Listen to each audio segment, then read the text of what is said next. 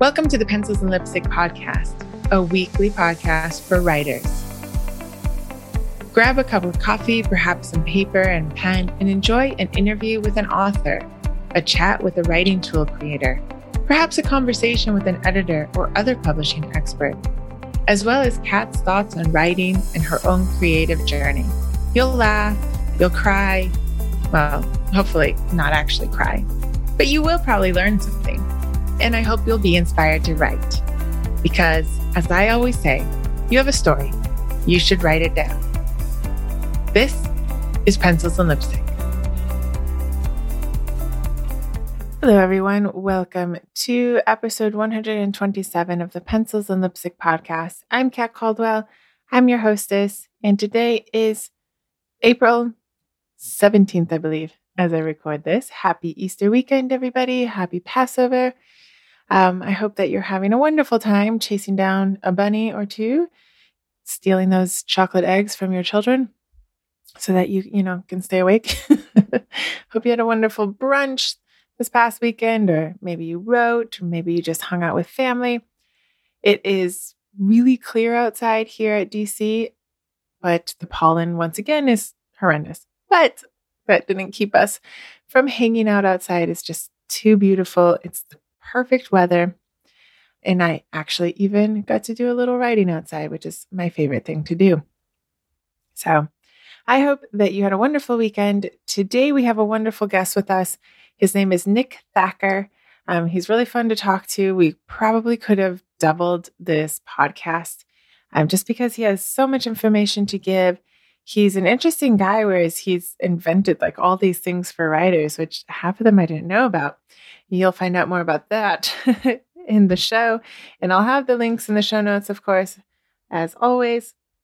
Yeah, we talk a little bit about newsletters in the show.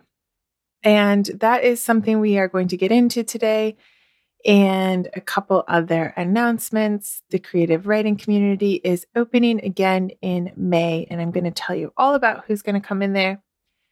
But first, if you love this show, as I know you do, will you please subscribe on whatever app it is that you are listening to? Would you rate it? Would you share it with your friends? Um, there's a couple new writing podcasts coming out, and sadly, there are some writing podcasts that are ending their run.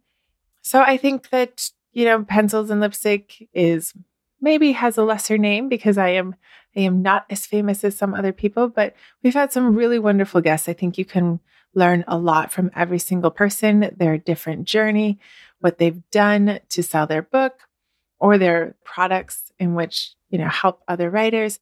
So today is Nick Thacker. He's a thriller writer. He's been in the business since 2011. So we talk about kind of the differences there. Um, last week we had Emily Myers, and she is a newer author just coming out with her second book. And we just have some wonderful people coming up. We are talking with Becca Puglisi. I say that Puglisi uh, next week. She and Angela Ackerman write the thesauruses that so many of us adore. And if you don't know what I'm talking about, you're going to need to listen. She also talks about some tools that they have that I didn't know about.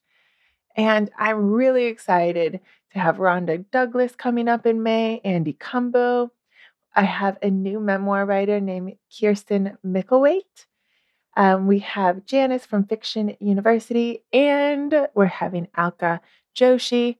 I'm pretty sure that's how you pronounce her last name, who wrote The Henna Artist. So we have a ton of different genres coming up and different things that they are going to tell us all about. And I'm very excited for that. So um, share the podcast with your friends, especially your writer friends, but of course, your reader friends if they like to know what's going on in the writing world, I guess. So now that we have that out of the way, I am still sponsoring this show with the Story Clarity Workshop. It is happening April 30th at 1 p.m. Eastern.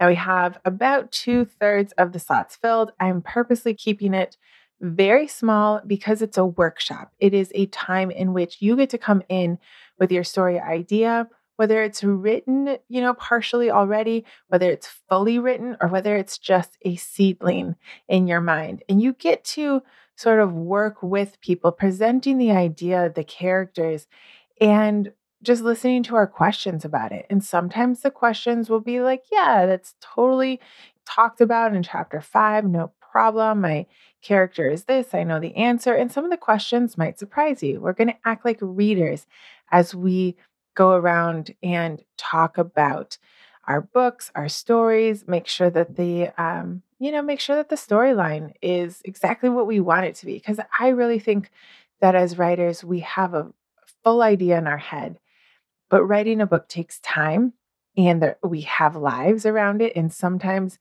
you know, the ideas that we have don't always make it into the book. And because we're thinking about it all the time, we think that they are in the book, you know, or we have this character that's super developed in our head. And so we don't always remember to develop them fully on the page. And so it's always good to have these questions of making sure that the reader is seeing the story and the characters how you want them to see it. Right? So we are going to go through, you know, your character's origin story, their misbelief or belief about the world, what you want to say with your story.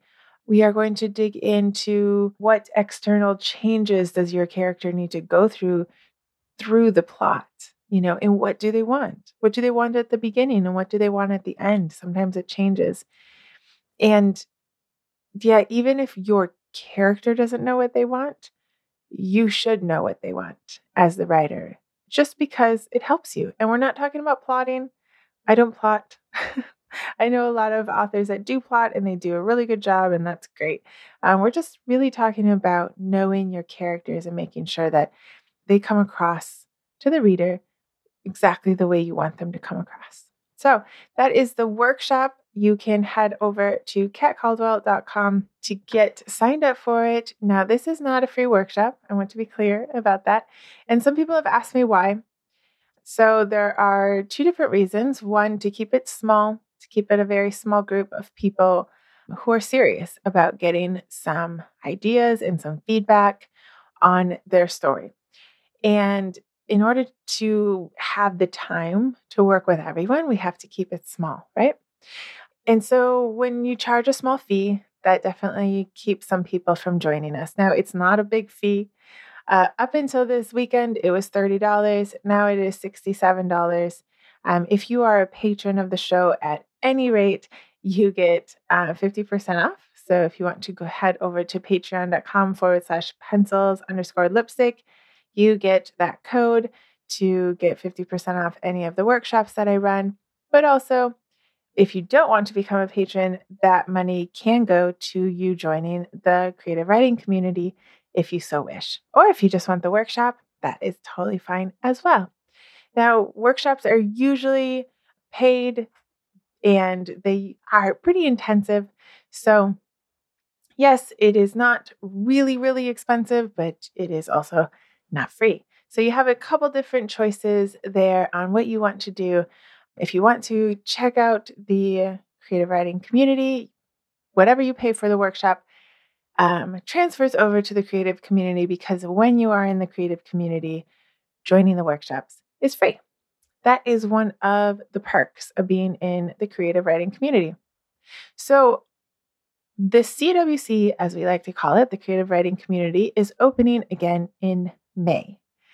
And I have worked through a few things and I'm going to start opening it about every six months. So, in it, like the months are sort of going to overlap so that you get your two weeks for free and you can sort of see what they're, you know, what we do and how, what the vibe is, which personally I think is perfect and you won't have any complaints. so, but, you know, if you decide that it's not for you in the first two weeks, you can always, you know, say goodbye. This wasn't for me, and no worries there. Otherwise, it is a six month membership. And the reason for that is so that we can get to know each other. We can really help each other out. Like this last Friday, we kind of ended up doing a hot seat situation for one of our members because a lot of things are happening in her life. And she also has a lot of books that she is trying to coordinate launches for. And so we put her in the hot seat. Okay, what do you need for this? What do you need for that? All right, what date do you want to do it by? Okay, um, send us your cover. Let's make up some book brush mock ups really quickly. So we did that. And then we went through, you know, her idea of things, and then people had different suggestions and then she said okay but one one thing that's really bugging me is that just need like to read over the book one more time two of the books i think just to you know make sure that they're fine and she was getting kind of stressed because she just doesn't have the time for it and so lots of hands started going up and saying, I can read it first, and I'll send it to so and so, then I'll send it to so and so, and we'll, you know, make sure all the T's are crossed and all the I's are dotted and, you know, help you out, basically. That's what we do in the creative writing community. It is a community of writers who are really serious, not only about their work, but about each other's work. Now, that's not all we do. So, on Fridays, we have marketing. And so, yesterday, we were talking about time blocking um, management, business, sort of marketing goes in there. You know, we call it marketing, but that's kind of what we do. And so we had the hot seat session. We also have access to the sprinting membership, which is now 20 hours a week. There is an evening one as well. There is also a Sunday sprint. So we have tried to accommodate anybody wherever you live. There are a couple sprints a week for you. Now, there are 20 hours of that. Then we have experts coming in. And so we're going to have, in the next year, let's see, we are going to have Lauren Davis, who is a brand and social media manager and creative idea let's say put her outer she's going to talk to us about how to use our social media how to you know continue our brand and really look at our books and our writing and our authorship as a brand we have J. Thorn coming in he's going to do a workshop with us Emma Dhesi is coming in to do a workshop with us.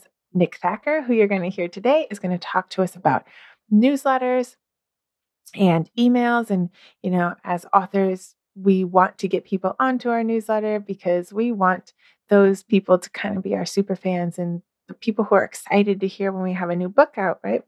So, we also have a couple other people that I'm still working on, so I can't can't announce them yet, but we're going to work on mindset and we're going to work on business and we're going to work on writing, all the things. You know, we have so many things to work on as writers and especially as indie writers, but you know what? Even you traditionally published writers have have to deal with this as well, right? So the 6 months covers your sprinting membership, it covers all of the expert chats. I will be redoing this workshop probably tweaking it a bit as I, you know, learn what people are finding more valuable. That will come again at the end of May or beginning of June. We'll have another one in August or September, but inside the community as well, closed off, not offered outside of it, will also be we're doing a brainstorm every month about, you know, come with your new ideas or what's going on with your story and what do we need to work through. And we're doing some some like interactive editing sessions. So, you know, bring a short story, bring a chapter. Let's see how the story's going, the scene, and all that. So, we're really working together to make sure that things are where they should be in our stories. Then we are going to be working a lot more on book launches. And that is what I'm going to have some people come in and do that as well because I think the industry might be shifting a little, possibly with all the changes in the world, and we just want to be current and and up with everyone else. And sometimes it's hard to do that, keep up with everybody when all we really want to do is write. Right? so the creative writing community is opening in May. So if you want to get on the waiting list, that link will be in the show notes. You can get more information about it. If you want to talk to me personally with any questions that you have, you can find me on Instagram.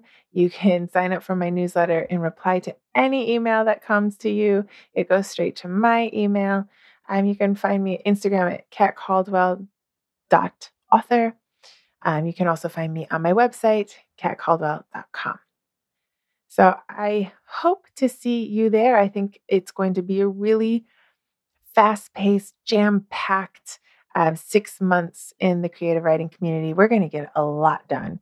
And, you know, it's wonderful to have like the NaNoWriMos during the year that really motivate us.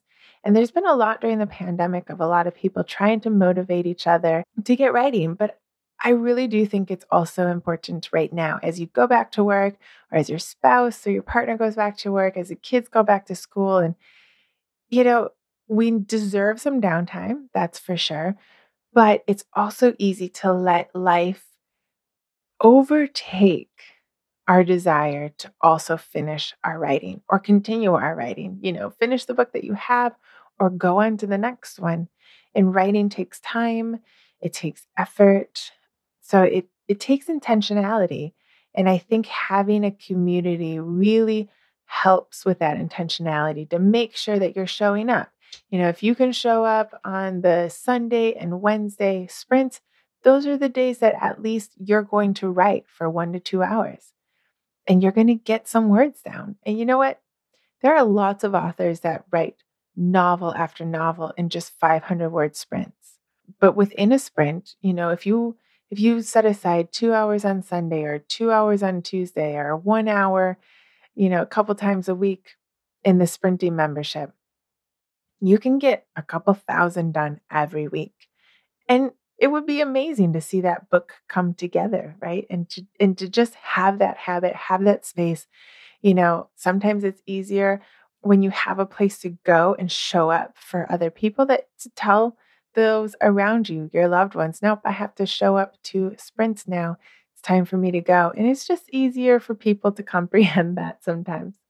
And it's easier, you know, I would love it if we could really show up for ourselves all the time but I think as humans, we do show up for other people more often. And so, you know, anything that you can do to sort of trick your psychology into doing what you want, but, you know, telling your brain, well, you know, we're really doing this for other people. And then your brain's like, oh my gosh, then let's go. We better be on time.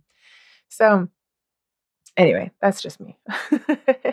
so, you can find out more about the Creative Writing Sessions membership as well I think I'm changing it to co writing session membership. So many people have opinions, let's say, on whether I should call them sprints.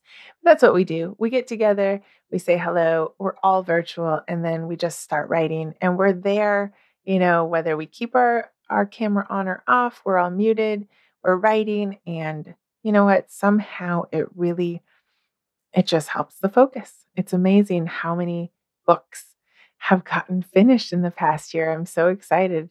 There's one, two, three, four, probably five, and like three others are about to be finished. Like, that's pretty amazing. So, you can find out more about all those things at katcaldwell.com. So, before I introduce my guest, be sure to head on over to patreon.com forward slash pencils underscore lipstick. If you want to become a patron of the show, I am going to be adding a lot more to that over there. If you don't want to become part of the creative writing community, but you still want to be part of sort of the podcasting community, get access to some special workshops that I'll have, get get some special discounts on my books and my journals and all that. You can become a patron over at patreon.com. And I really appreciate it. It keeps us going. This podcast is in its third year and I'm still having so much fun doing it. I see the the numbers rising and I find it very exciting. Um, so hello to all of you guys out there who are listening weekly. I really appreciate you. I appreciate you subscribing and telling your friends about the show. It's really, really lovely to see more and more people every week joining us. So, our guest is coming up. I hope that you have a wonderful time listening to Nick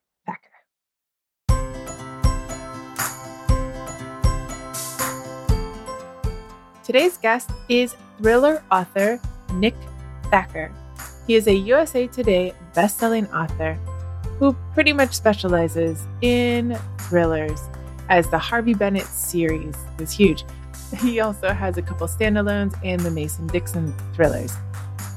Nick is interesting because he's been in the business for about 10 years, which seems to be a bit of a theme these days in some authors that I'm talking to. But he just can't seem to sit still, honestly. I did not know how many different little things he has done on the side to benefit authors. Now, all of these links are going to be in the show notes. You can find Nick Thacker plus three free books that he gives away at nickthacker.com. But here's a list of other things he has. He has authoremail.com, radiowrite.com, conundrumpublishing.com. he has so many things and bookcareerinayear.com. He also has this little thing called kevintonick.com, but I'm not sure that he expected me to say that. But if you check it out, maybe maybe we'll see what kind of power you guys have as readers. I hope that you have a good time listening to Nick. He has so much information. I think I'm going to have to have him come back on the show. So if you guys have any questions, let me know. You can find me over at katcaldwell.author on Instagram. Let me know what you think about Nick's interview. We'll bring him back on. I think he's a pretty interesting, funny guy to talk to. He's going to actually be speaking at InkersCon. So if you guys listened to Alessandra Torre's interview last week, you will know already all about InkersCon. If you don't know what InkersCon is, go to inkerscon.com. It is a writing and publishing conference in Dallas, Texas in 2022. It's going to take place in June, so you still have time to get your tickets if you are looking to, you know, mingle with some other authors and to learn some other things in person. Or there's also the digital format as well. So, without further ado, here's Nick. Okay, everyone, welcome to another episode of Pencils and Lipstick. Today I have with me thriller author Nick Thacker. Hello, Nick. How are you doing? Hello, I'm doing well. How are you? Good. I'm I'm happy to have you on. You've already made me laugh introducing well, ourselves to each I other. I can't help it. It's just that's the way I look, okay? I can't help it. we, well, we have several things in common with lots of daughters and and dogs running around. And happy birthday, by the way, as we oh, as we you. record yeah. this. Um, so before we get into it, why don't you introduce people, uh, introduce yourself to people? That's how it goes. Okay. Uh, people always say, introduce yourself to people. I'm like, well, you're the only one here. I don't know. Imagine. Know Imagine. All right. Well, uh, no, I, I am a thriller author. Um, I have slowed down a little bit in, in the recent years uh, with things that we'll talk about, I'm sure, uh, as we go on. But I did, I got started writing thrillers on accident. I hated writing in, in school and said, I will never write anything long form ever again. That's what AP English does to people, Uh, right? yes. um, but my granddad passed away one year, and I thought, well, how, you know, I'm just going to write a book that's like the same books that we all used to read together. My dad, his, his dad, and me. Because how hard can it be, right? hmm Uh, I was very naive. I had no idea what I was getting into, but I did. I jumped off the deep end, started writing, got to the muddy middle, took a prompt break for about three months, and um, read and tried to study. Honestly, I mean, it, it's so funny. Like I remember um, looking at my wife and saying, "I wonder if anyone's written a book about like how to do this, Yeah. about how to write fiction." Like I didn't know. That's how naive I was. I had no idea Me too. Yeah. so a whole new world. Um, and uh, as everyone listening obviously knows, uh, there are plenty of books about it. I found a few that I really liked, and I got through that first book. Yeah. The idea was I would put all my quote unquote good ideas into this book because I was never going to write anything ever again, AP English, right? And so uh, I got to the end of that book and realized that I couldn't fit all the ideas into this Mm. book, which is bubbling over with terrible ideas that didn't make any sense. But I just crammed them in anyway. you could have made like a choose your own adventure. Yep. Just- basically it's what it could have been. Yeah, it, it was. There were so many like cockamamie ideas, and it was like sci-fi meets action adventure thriller. And I have a talk I give where I'm, I'm explaining uh, some of like Chris Fox's you know methodology. I know he's been on your show as well about um, you know like the write to market and not knowing the market. yeah. And so I was like, this is thriller. This is military modern style with technology we know. And then I had these like AK 47 looking guns that when you pull the trigger, you like can levitate the person on the other end of it and like shake them around and stuff. It absolutely absurd, totally wild. It was a lot of fun. Uh, the story, believe it or not, was actually decent. And I had a friend, um, we still work together to this day. He edited book, and honestly, I should have just put his name on it. He just totally fixed it up. Yeah. Uh, but that's the story of the first book. And um, uh, as you probably guessed, the rest of those ideas that didn't fit became the next book and the next book. And then eventually along the way, one of them started paying like a, a cell phone bill and then like an electric bill. You know, and it just up from there. And here we are. you Yeah. know. What year was that? Uh, that would have, I think that dropped in 2012. So I probably Oh. started it in 2010, Okay. um, most of 2011, and then released it in 2012. And then did you go straight into KU? Is that was that was kind of the year that it started? That was, yeah. I think it, I don't know the official year it started, maybe 2011, something around, Around there. there, yeah. That was when it started really blowing up, right? Uh, it was the John Locke, Amanda Hocking years, right? And so I didn't know anything about it. I just I thought, well, let me just see if there's a. I guess I'll query agents or whatever this giant book that I bought, you know, that told me what to do. Yes. Um, I'll do that, and then meanwhile, maybe I can release it digitally. I was blogging at the time, like I was Okay. familiar with how the internet stuff worked, and had no problem with the self promotion side. So I was like, well, let me just do this through my own channels and see what happens. And one of those, you know, was KU, and I was like, oh, Right. put it in here and you know, see what happens. It didn't take off by any stretch. I mean, it didn't. It sold like three or four copies with my mom's four different Amazon accounts. I'm sure, but um, It's like, I love it. uh, she'll never admit it, but I know it was her. But yeah, you know, it's it was a slow growth thing. It's actually the the same launch style that I like today because I don't stress myself out trying to do everything on day one. right. Uh, you know, Amazon, I think their algorithm is really moving toward uh, appreciating like long, slow, steady growth over you know, the BookBub, you know, the pops feature deal, uh, which I think are still good, but you need to have something else, right? You need to have the, the newsletter that you're dropping a little bit uh, each each day, each week, um, each month. Um, anyway, so yeah, that's kind of what I did, and inadvertently uh, ended up in a career doing it. So you did enjoy it. You, but I mean, you weren't like, it's not making any money at first. So you were still working or doing something else. I was, yeah. My so at the time I was working at a marketing company. We were really good at ripping people off. They called it. They was a Christian company, right? Um, it's not, but we sold websites to churches, and this was in the day where like like WordPress was absolutely a thing, and it Yeah. was super popular. We were not doing that. We were charging seventy five dollars a page. Oh, and if oh, pastor, you want that linked to your menu? That's gonna be another twenty five dollars. Oh, geez. It was totally just that kind of deal, right? And I did that. I hated it. The company was poorly run, um, terrible asshole manager, and all that. Sorry, okay. just got your explicit content badge. You're welcome. Um, and you know, and, and I knew I wanted to leave. I knew it wasn't going to be the thing I did forever, but I didn't have anything to fall back on. right. Um, but I was also working in churches at the time. I was a music guy, tech guy, and we moved to Colorado from Texas around the same time.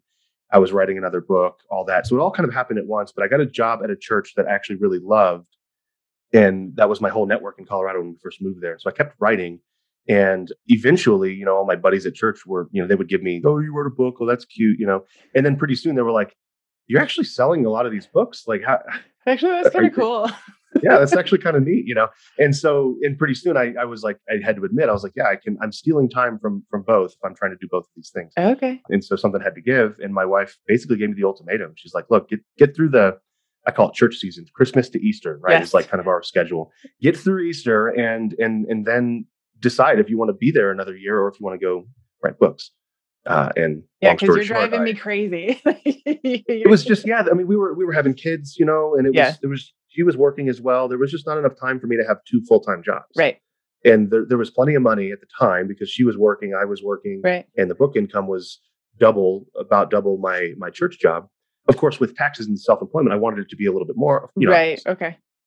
uh, but that was the ultimatum so i quit and um i don't know how much time we have but yeah i mean gosh i uh i that summer was my july 1st i think was my first day full-time as a writer and it was glorious until i realized i actually don't like to write more than like an hour or two a day i'm just done after that You know, I had all these actually a lot of you know? people have that idea when when I was starting out I was like I just need 8 hours to like Exactly. sit in my office and then you get in your office you're like this is boring. It sucked. people around like i was hanging out with my friends going out to lunch every day like there's none of that Did I get you know? any writing done? Yeah, when you Yeah. actually have structure like a job, you're at your job like I wish I could be writing. that's exactly what it is and and because i don't have eight hours i would go to starbucks or whatever and write and it would be the best writing you know because it's Right. two hours all i got is two hours Mhm. and that so that's when i went full time i was in my basement and there was nobody around i'm very social and i didn't realize how social i actually started having panic attacks I- Mm. I, had Ouch. anxiety and all this stuff was just sort of coming to a head where i was like i, I made a huge mistake Yeah. um, about that same time because my wife loves me she decided to quit her job as well um, To help, help out on the anxiety. super there. helpful. Hey, look, I, I'm sorry you're dealing with all this financial stuff, but I'm I'm going to quit. But I no, there was a, a good reason for it and all that. But that was literally, I mean, that was our health insurance, that was our benefits, Yeah. that was not to mention the income, and so that was gone, and it all just sort of came to a head. Uh, I was getting audited. I got hit with an IRS letter, all that stuff, which had never happened before. Now, if that happens, I just laugh and like write them a letter back, and You know, Okay. it's going to be five years before we get resolved. Like I know that now, Okay. but at the time I was freaking out. They wanted like eight thousand dollars or something, and oh, uh, so it was it was a nightmare. Honestly, it was hard. It was very very difficult. And um, what helped was just the the the I guess the steadiness of the unsteadiness. Okay. You know, knowing that you're on the roller coaster. Be- before it's like you see it, and oh, it's like a roller coaster. It goes up and down financially, whatever. Um, but until you get on that roller coaster and lock in and be like, all right, I'm here until the end of the ride, Okay. it stays on the tracks, you know, that has helped me. It's not that anything's really, I mean, yes, things have gotten better. I'm, we're making more money now. All that stuff is true. But there's still the fear of, well, I don't know what's going to happen next month. If I don't do the work now, it's not coming in. Right. It kind of it kind of really makes you see it, I guess, less as a hobby and really this is a business more than is, anything. Yeah. Yeah, you know, I, I was a music major in school, but I did some business classes. And in B school, they would basically harp on us like, entrepreneurship is all about risk. You know, it's all about just taking risks. And it's so easy to sit there in the class and be like, mm, I'm a risk taker. Yes. I'm gonna take all those risks. Just let me out. Like I'm gonna take all those super risks and and then you do it and you take a risk and you're like, hey, there's a kid and another kid that I have to feed. Yep. And I'm the only one making money. And you know, I, I don't know how to grow tomatoes. So like we have to go buy the food, yes. you know, and if there's not money, we don't buy so you just and then you build up the uh worst case scenario stuff in your brain, which isn't healthy or helpful, but it's de- absolutely, absolutely true. It's Yeah. absolutely there. How many Definitely. books did you have at that point? when I went full time, um, that was 2017. I would have probably been about seven or eight books into it. Okay. Okay. I'd say seven or eight full length thriller books. There were a couple sci-fi things here and there, but the, the the the income stream was my Harvey Bennett series, and that was probably four books long. Okay. And there were a couple standalones that were selling pretty well. Okay. So I mean, I can I can see how that's probably the thought of most of us. Like, okay, I'm making money, I'm going for it. This is what I'm doing. And as an as a business that's an art kind of base, you have to keep producing. You can always make money on your backlist, which you obviously had a backlist, which is kind of key for Mm-hmm. I this so. industry. But you still felt that pressure to write another book. I did because Okay. I knew I could see the numbers that you know my backlist sold, but it sold when I would release a new book. Oh, okay. Right, like it would it would just uh, you'd have the the spike of a new release, Mm, but then your baseline would go up a little bit. you know, okay. the backlist and all that stuff. At least for me, that that was true, and so I could see that. Again, there's it's a roller coaster, but there were some pretty pretty obvious signs that the more I write, the more money I'm going to make. Um, now, at the time, I really did buy into this idea that there, there was a limit, like there was a ceiling on how much I was going to ever be able to make, um, and that's just because of I, don't know, like childhood trauma. I don't know, like some kind of history with money or something Right. where I'm like. I'm supposed to be middle class. It's all just this mindset right. Okay. mindset I had that I don't deserve to make more than three thousand dollars or four thousand or five thousand, whatever the number is. It always kept going up. Um, I don't deserve more than that. So, so I made up this story that there was not enough customers for me to, you know, not enough readers in that market to make more.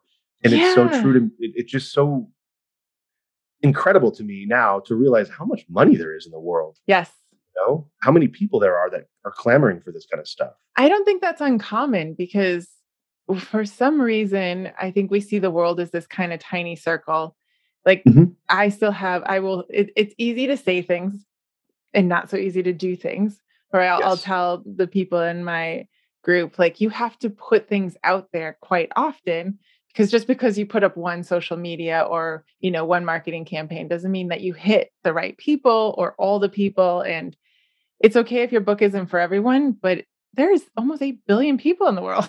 You know, well, and we're making more and we're making more. Yeah. We keep producing people, you know? And so I, I've realized that too. And I'm like, not only have I not even scratched the surface of current thriller readers and fans, Mhm, but there's new ones every day. right. People like me who read the Da Vinci Code and was like, oh my gosh, this is a whole genre.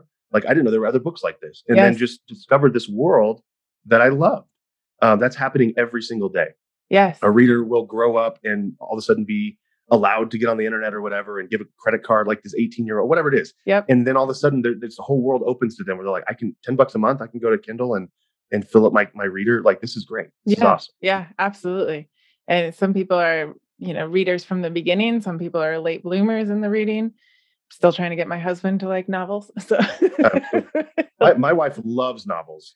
I'm just trying to get her to read mine. yes, the thrillers. Well, let's talk a little bit about thrillers because I've had quite a few romance writers on. Um, I am this reader who will pretty much read whatever somebody recommends to me. So for I didn't even know that there was a genre of thriller for a while. I'm I sort of live in my own world. Just, you know, I walk along in my own world like, oh, I like this book. Oh, that's a thriller. So what what is it that makes a thriller? Like what are your guys' tropes? What makes it different from I mean, I guess you said you can't have guns that make people go up and down. Although that sounds really good. uh, you can, but that would be science fiction thriller. Right? Okay. So I, I think you're onto something though when you say that you didn't realize it was a thriller. I really think we're doing a disservice to readers um, and to the genre itself by calling it a genre Okay. because it's really more of a style.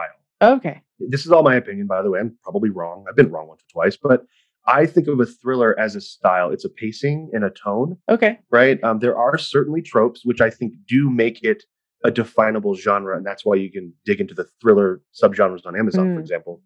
But really, um, there's no reason you can't write a romance novel, y- you know, happily ever after, whatever it is, that that is also a thriller. Okay. Because I think the the key rule for thriller, and I run a publishing company, we only publish thrillers, and so I get this question a lot, and you know, people are like, "Well, I wrote this book. It's kind of, you know, it's got some romance elements. I don't really know." And I'm like, "Look, if you know who the bad guy is up Mhm. front, and you that that is the person trying to cause death, and I mean death, the three P's: uh, psychological, professional, or personal, like like physical death, hmm literal death.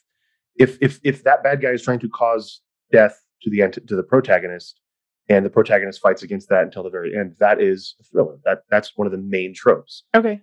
the way to explain it is also by by using it as an analogy against like mystery where you don't know who the bad guy is or you don't know who did it right Okay. so it's just that if if, if you have a protagonist um, they find a dead body uh, oh my gosh what who did that and they're the whole time they're uncovering the mystery that's a mystery if they find the dead body and they realize wait oh this person's coming for me next and we can see who it is at least the reader can see who it is okay. that's a thriller right um, Interesting. now, even within that, there's some crossover and all that. So that's always going to be true. But that's how I define it. Uh, you know, generally speaking, structurally, we want to know. We, the reader, want to know who the bad guy is, what they're doing.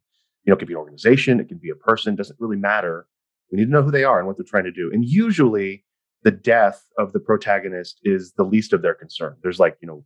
In, in you know the action adventure genre that I, I I like to write in, which is a subgenre of thriller, okay.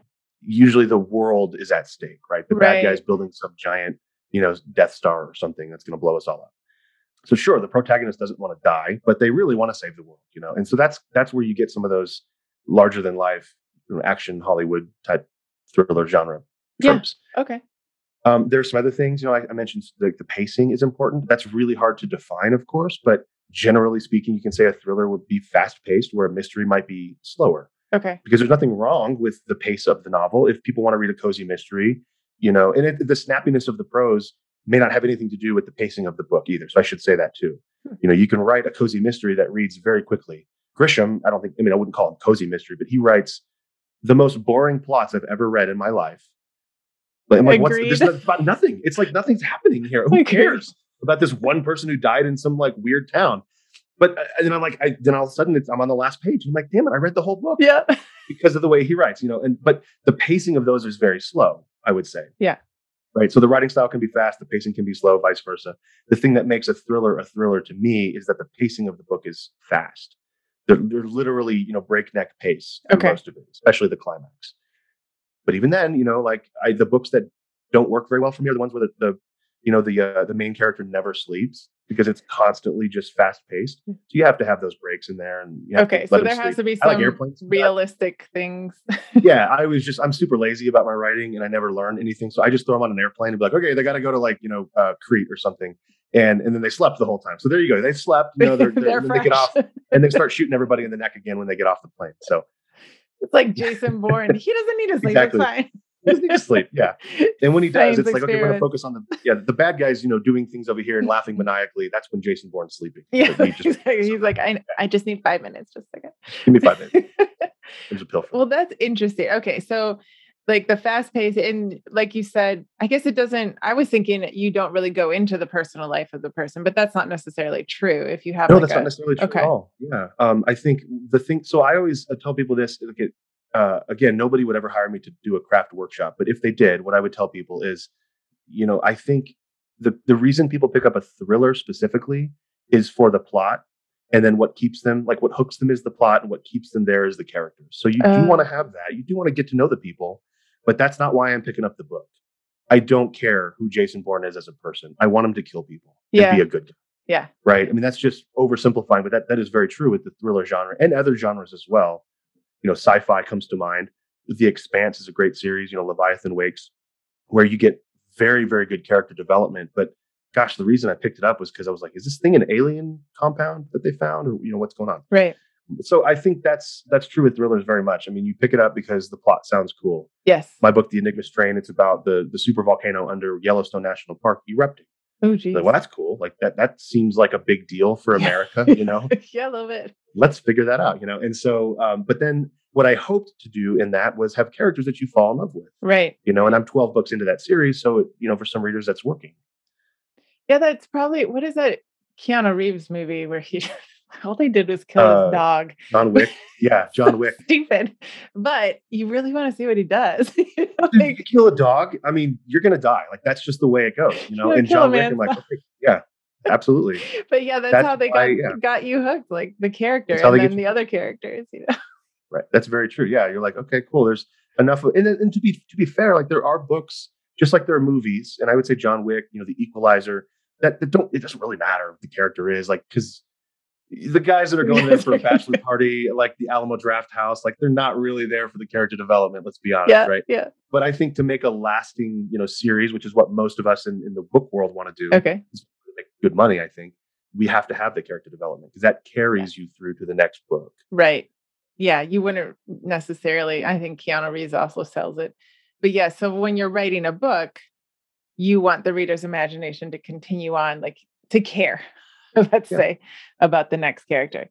Um, so how long are your series? How many series do you have, and how long are, do you have these multi 20 book series out there? Oh gosh, I wish I did. Um, no, I, I've got a 12 book series. It's my longest one. Oh my gosh, that's pretty uh, that's the Harvey Bennett series. Okay. Um, now, all of these books, you know, I mean, we're we're kind of making some comparisons to other genres. So there are quite a few genres where the expectation is at least 50 or 60,000 words.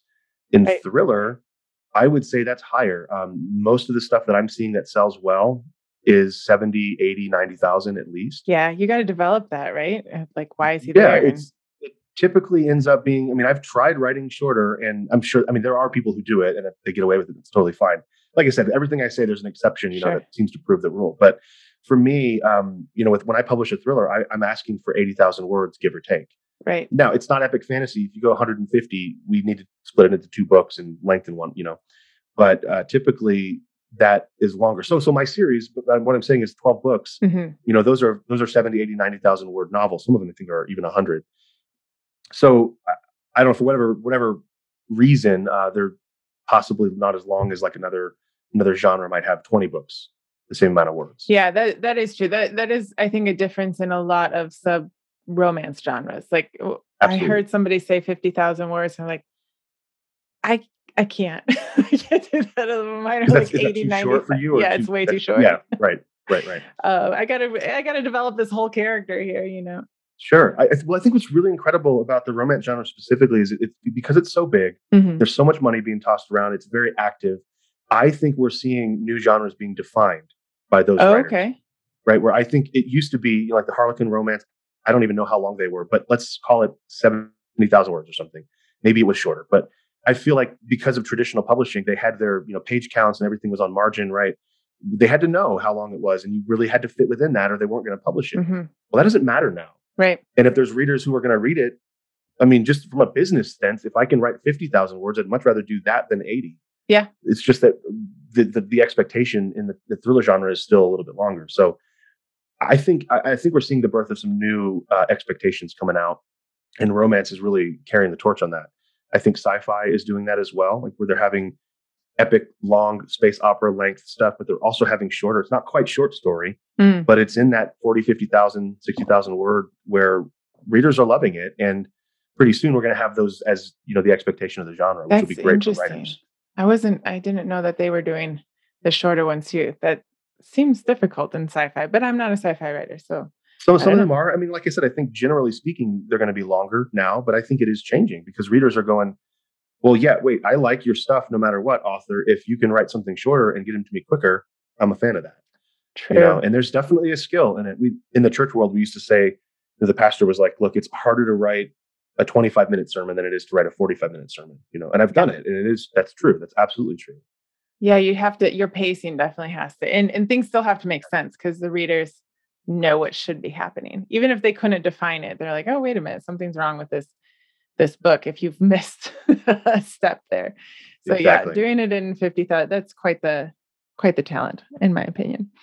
I think so too. When I get a thriller that's 50,000 words, um, almost without without exception, I know that it's too short. I know that it's mm. going to feel like something's missing.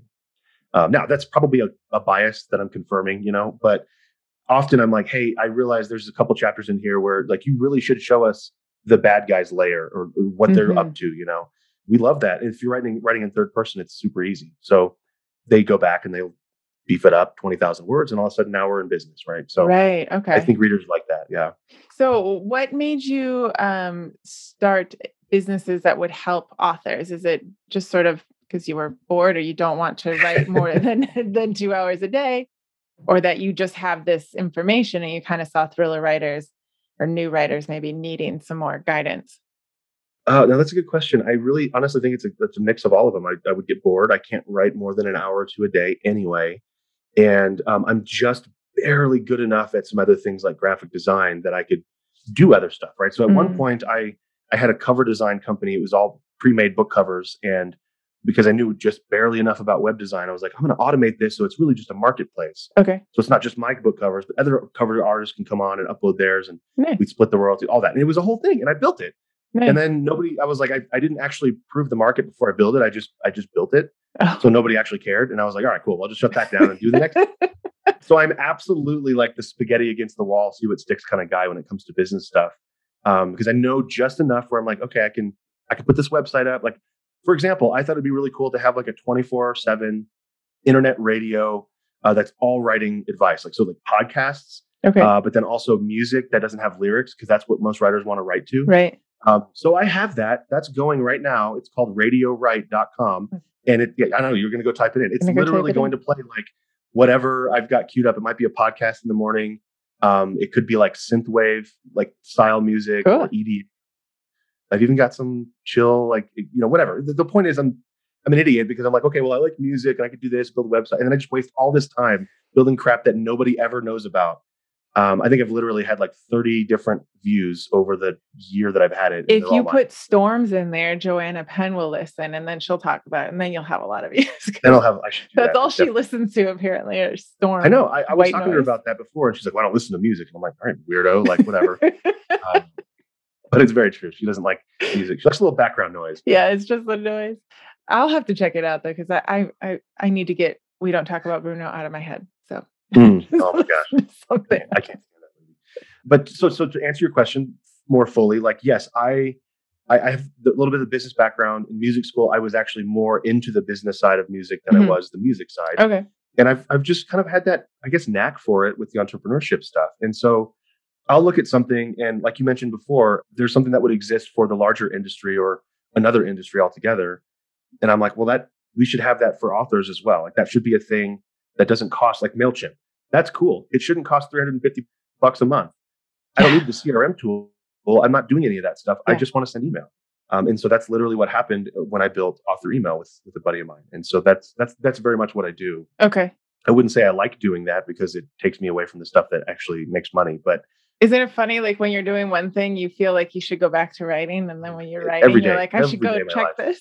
so you have author email. Um, I just checked it out yesterday. I'm excited to learn more about it because it's true. We use all these things that other entrepreneurs use, and I feel half the time like I'm paying for stuff that I'm not using or that I that just it doesn't apply to me. But you know, hey, we still have to send out our emails, and we're not going to do it one by one.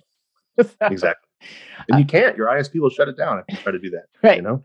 Yes. Um, so I've I've definitely been checking into that because um, I think you were talking about it with self publishing formula. Is that what it's called?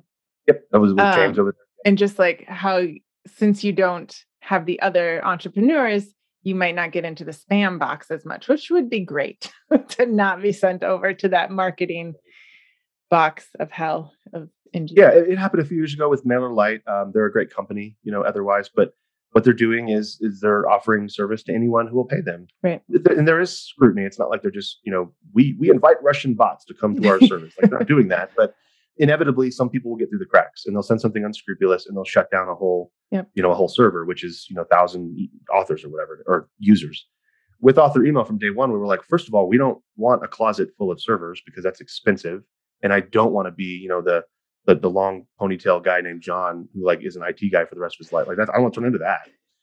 And I knew I couldn't get Kevin to do that. And partner. it's really so hot. I was like, it's really everything's kind of buzzing. It's like hum. You think I have tinnitus all day? Like, yeah. And so um, I wasn't going to do that. And it was the same time, you know, Amazon Web Service type companies were popping up offering cloud hosting. Like, this is perfect. We can pay for exactly what we need, no more, no less, scale indefinitely, you know, pretty much. Mm-hmm. And they get to handle keeping the servers running. All we have to do is provide the reputation uh, and, and make sure that that's good. And then the deliverability will be just as good, if not way better than these other services. Nice. And if somebody does come onto the system that isn't an author and wants to send internet marketing stuff and we miss it and they send something out, they're not going to shut down a whole server because they're not on one server. It's all cloud dispersed, nice. right? Okay. So there's some technological reasons we did it, but it really came down to it was just more affordable that way for us getting it started. I wanted yeah. to send an email and not pay more than 10 bucks a month. Yeah. Oh, that's nice. You know, and that's that's what author email became, and that's what it is today. I like that price. it's a good price. You're not going to beat it. So many things that we we all just did our taxes in my writing group, and we're all like, "Oh my gosh!" Yeah. and then you got to pay for a tax person. You know? Yes, and you know, just all the little things that you have to pay for. And you think, okay, 10, 30, this, and it all adds up quite yeah. a bit. Um, so we'll definitely have links to author email, but you also have author in book career in a year so that was funny um, again like i typically do i'm i procrastinate procrastinate procrastinate and then i freak out and have to build something so i was speaking at 20 books last year in vegas and this is november i'm literally in the airport preparing i mean i, I had actually prepared my speeches and talks and stuff ahead of time that there were a lot of them and i wanted to make sure i wasn't completely to get up there and so i had all this stuff prepared and i kept I, was like getting stuck at the end because there was just too much that I wanted to tell these authors. I was like, there's too much about advertising and email and how to do it well. And I was like, you know what? It, it would just we need like a one repository, one stop place where you can you can sign up for more.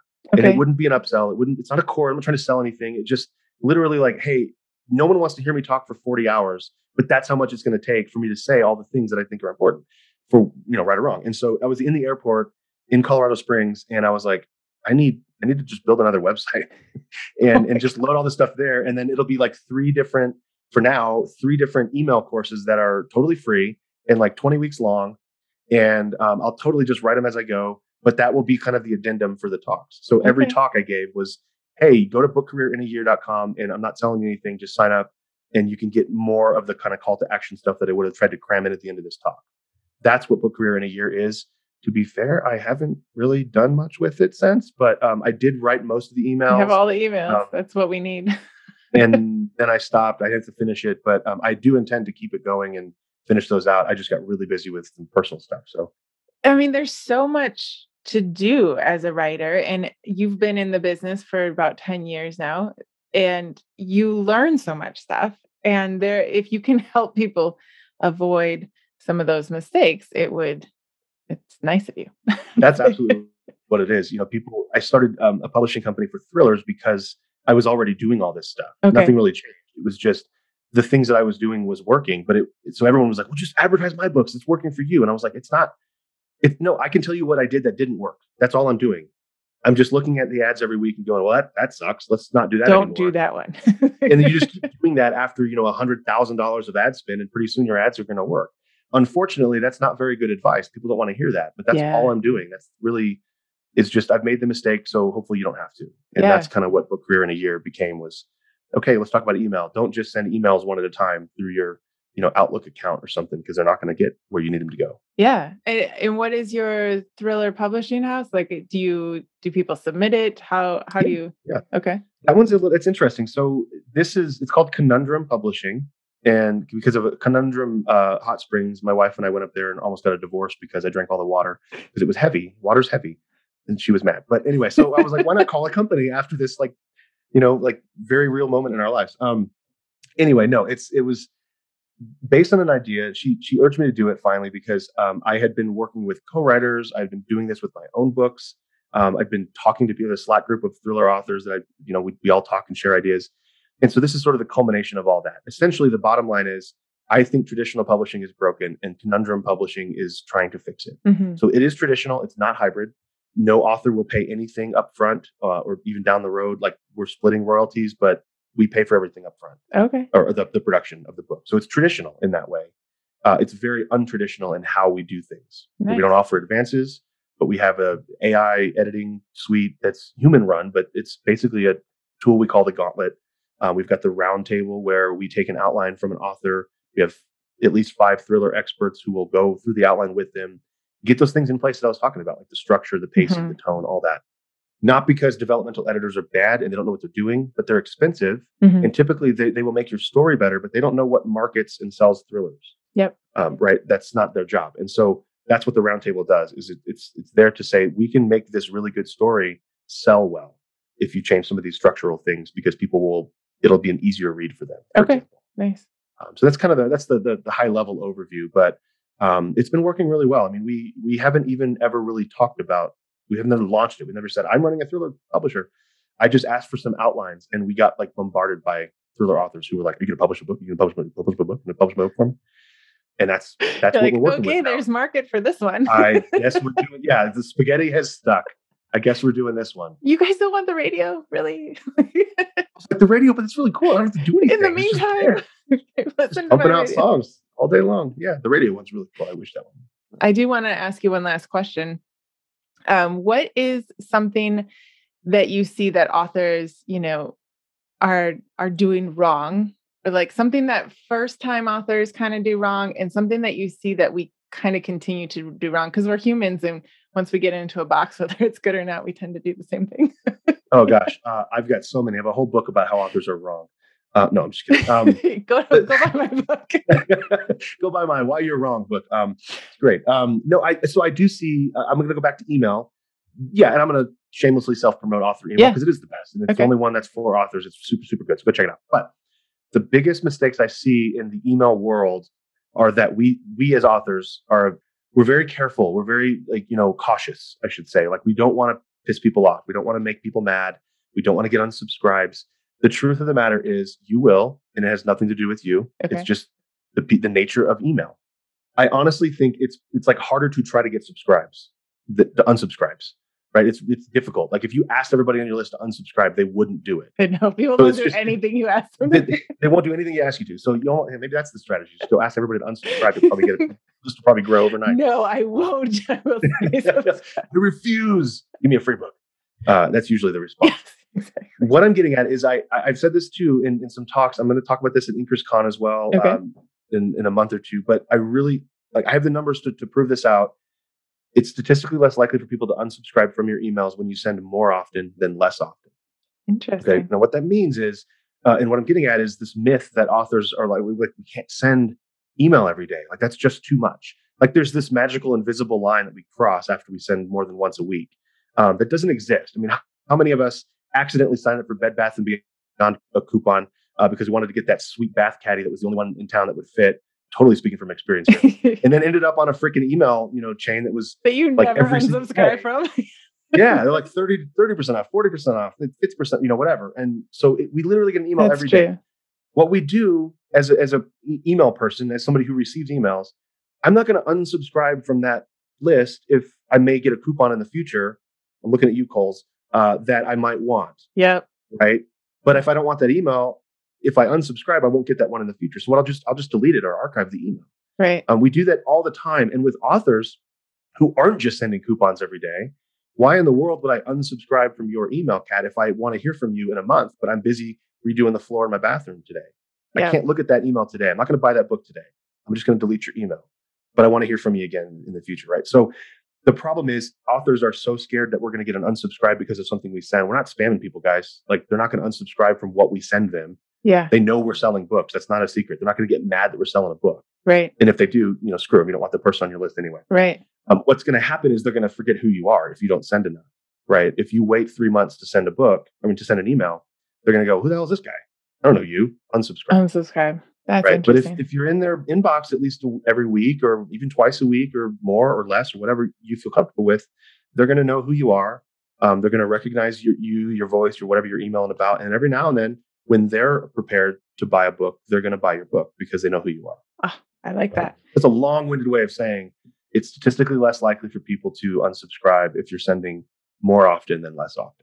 Yeah. And that that's another kind of mindset thing that we have to figure out as Mindset, authors, isn't it? Yeah, exactly. Be better sellers. Well, I think people can find I'll have the links in the show notes as usual. It's nickthacker.com. And then there's The radio. Go to the radio Go to the That's radio- radio that's- I know everyone's clamoring to get to the keyboard. Come on, get his get his counts up there, guys. It works and on your phone too. It's amazing. You just put your headphones in and Do it. jam out all day. Just do it. Add my podcast, and then people. Yeah.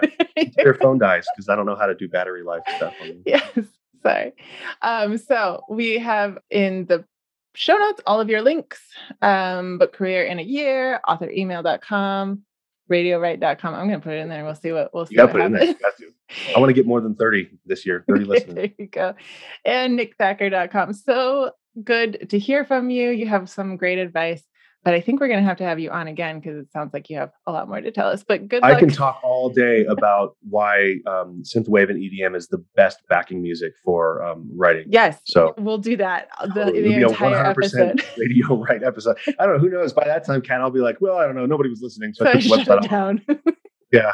I literally um, built a website that allowed an author to put a um, like their their chapter up and then have a beta team come and and like actively edit and make notes and stuff on it that the author could you know accept or it was super cool.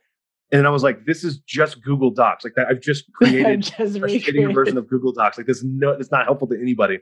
But I spent like I don't know, sixty hours building it, and nights and weekends, and I just shut it down. I was like, oh, well, that was fun. Good You're to know I can do it. You're an active guy. yes, it's just another skill set that you need for the next book. It's a curse, is what it is. Yeah, I Well, need to write that. Down. thank you so much for coming on, Nick. Thanks for having me. This was a lot of fun. Definitely want to do it again.